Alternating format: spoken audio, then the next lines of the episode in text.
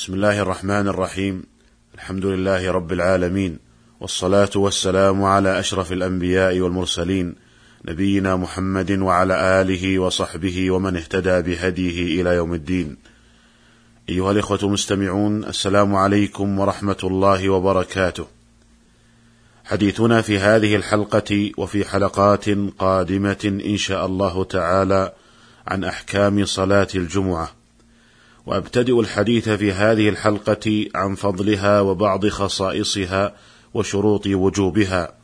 فأقول وبالله التوفيق يوم الجمعة كان يسمى في الجاهلية بالعروبة واختلف في سبب تسميته بالجمعة على أقوال. واختار الحافظ ابن حجر رحمه الله أنه سمي بذلك لأن خلق آدم جمع فيه. قال وقد ورد في ذلك حديث سلمان أخرجه أحمد وابن خزيمة. ويوم الجمعة أفضل أيام الأسبوع. ويدل لذلك حديث أبي هريرة رضي الله عنه أن رسول الله صلى الله عليه وسلم قال خير يوم طلعت فيه الشمس يوم الجمعة فيه خلق آدم وفيه أدخل الجنة وفيه أخرج منها ولا تقوم الساعة إلا يوم الجمعة. وقد هدى الله تعالى هذه الأمة إليها بعدما ضل عنها الأمم السابقة فاختلف فيها اليهود فصارت جمعتهم السبت واختلف فيها النصارى فصارت جمعتهم الأحد.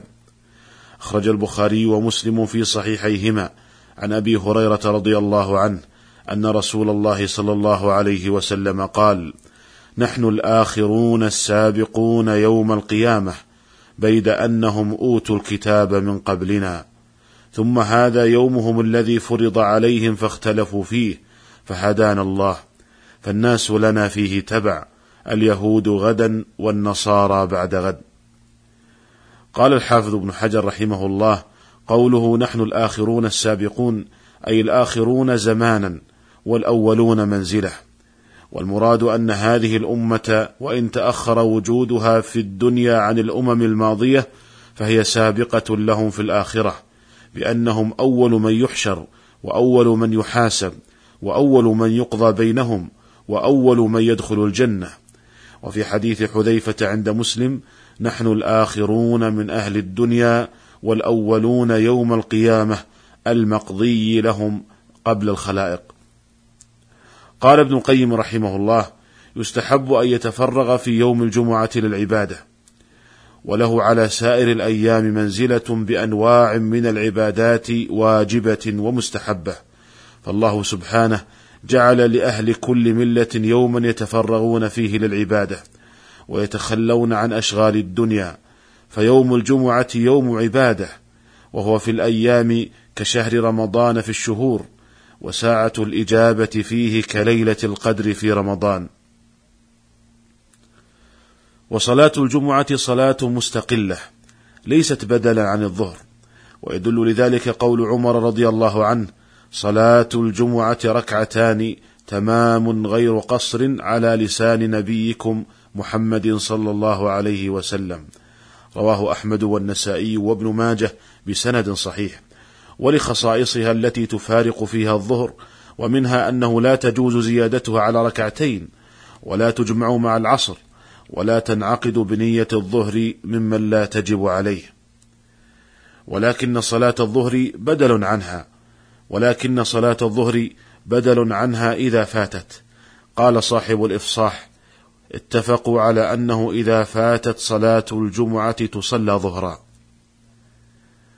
وكان النبي صلى الله عليه وسلم يقرأ في فجر يوم الجمعة بسورتي السجدة والإنسان كما جاء ذلك في الصحيحين. عن أبي هريرة رضي الله عنه أن النبي صلى الله عليه وسلم كان يقرأ في فجر الجمعة ألف لام ميم تنزيل السجدة وهل أتى على الإنسان. وجاء في رواية الطبراني وكان يديم ذلك. قال شيخ الإسلام ابن تيمية رحمه الله إنما كان النبي صلى الله عليه وسلم يقرأ هاتين السورتين في فجر الجمعة لأنهما تضمنتا ما كان ويكون في يومها فإنهما اشتملتا على خلق آدم وعلى ذكر المعان وحشر العباد وذلك يكون يوم الجمعة. وكأن في قراءتهما في هذا اليوم تذكيرا للأمة بما كان فيه ويكون. ومن هنا فينبغي للأئمة الحرص على تطبيق هذه السنة. وننبه هنا إلى أن السنة تطبق كاملة أي قراءة السورتين جميعا. أما قراءة سورة السجدة وتقسيمها بين الركعتين فهذا خلاف السنة. وكذا قراءة بعض سورة السجدة وبعض سورة الإنسان هذا خلاف السنة. سئل سماحة شيخنا عبد العزيز بن باز رحمه الله هل تطبق هذه السنة مع أن ذلك قد يشق على بعض كبار السن ونحوهم فأجاب نعم تطبق هذه السنة ولا تترك لأجل ما ذكر. ومن يشق عليه القيام خلف الإمام فإنه يصلي جالسا. ويختص يوم الجمعة بصلاة الجمعة. قال ابن القيم رحمه الله من خصائص يوم الجمعة صلاة الجمعة التي هي من آكد فروض الإسلام. ومن أعظم مجامع المسلمين وهي أعظم من كل مجمع يجتمعون فيه وأفرضه سوى مجمع عرفة. ومن تركها تهاونا بها طبع الله على قلبه. وقرب أهل الجنة يوم القيامة وسبقهم إلى الزيارة يوم المزيد بحسب قربهم من الإمام يوم الجمعة وتبكيرهم.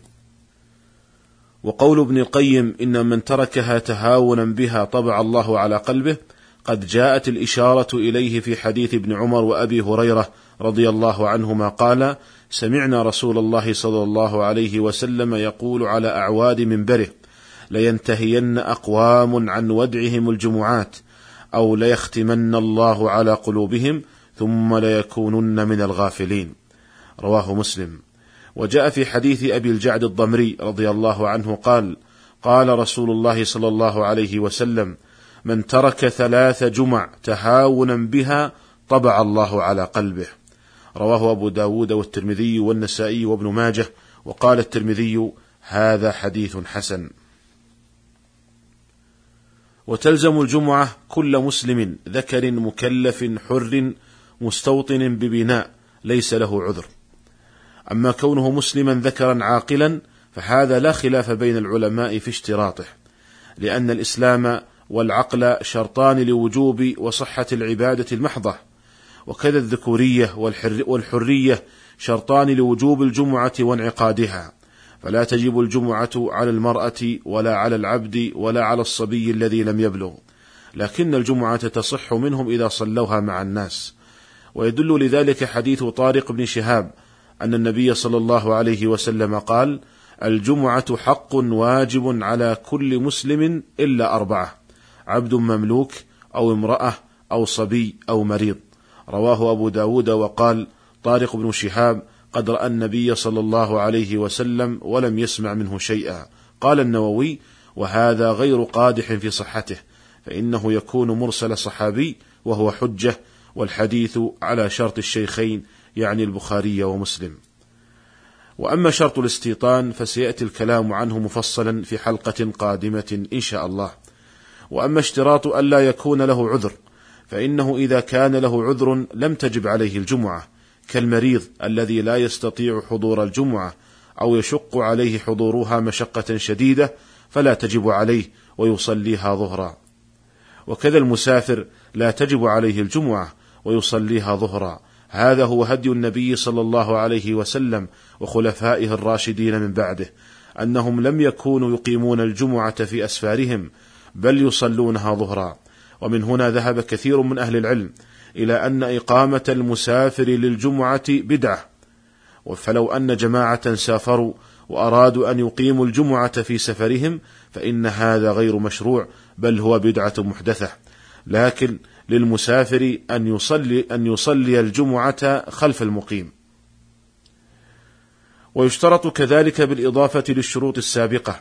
ألا يكون بينه وبين موضع الجمعة أكثر من فرسخ، والفرسخ يعادل خمسة كيلومترات تقريبا، وهذا مقيد بما إذا كان خارج البلد، أما من كان داخل البلد فتلزمه الجمعة مطلقا حتى لو لم يسمع النداء، قال الموفق بن قدامة رحمه الله من شروط وجوب الجمعة ألا يكون بينه وبين موضع الجمعة أكثر من فرسخ وهذا الشرط في حق غير أهل مصر. أما أهل المصر فيلزمهم كلهم الجمعة. بعدوا أو قربوا.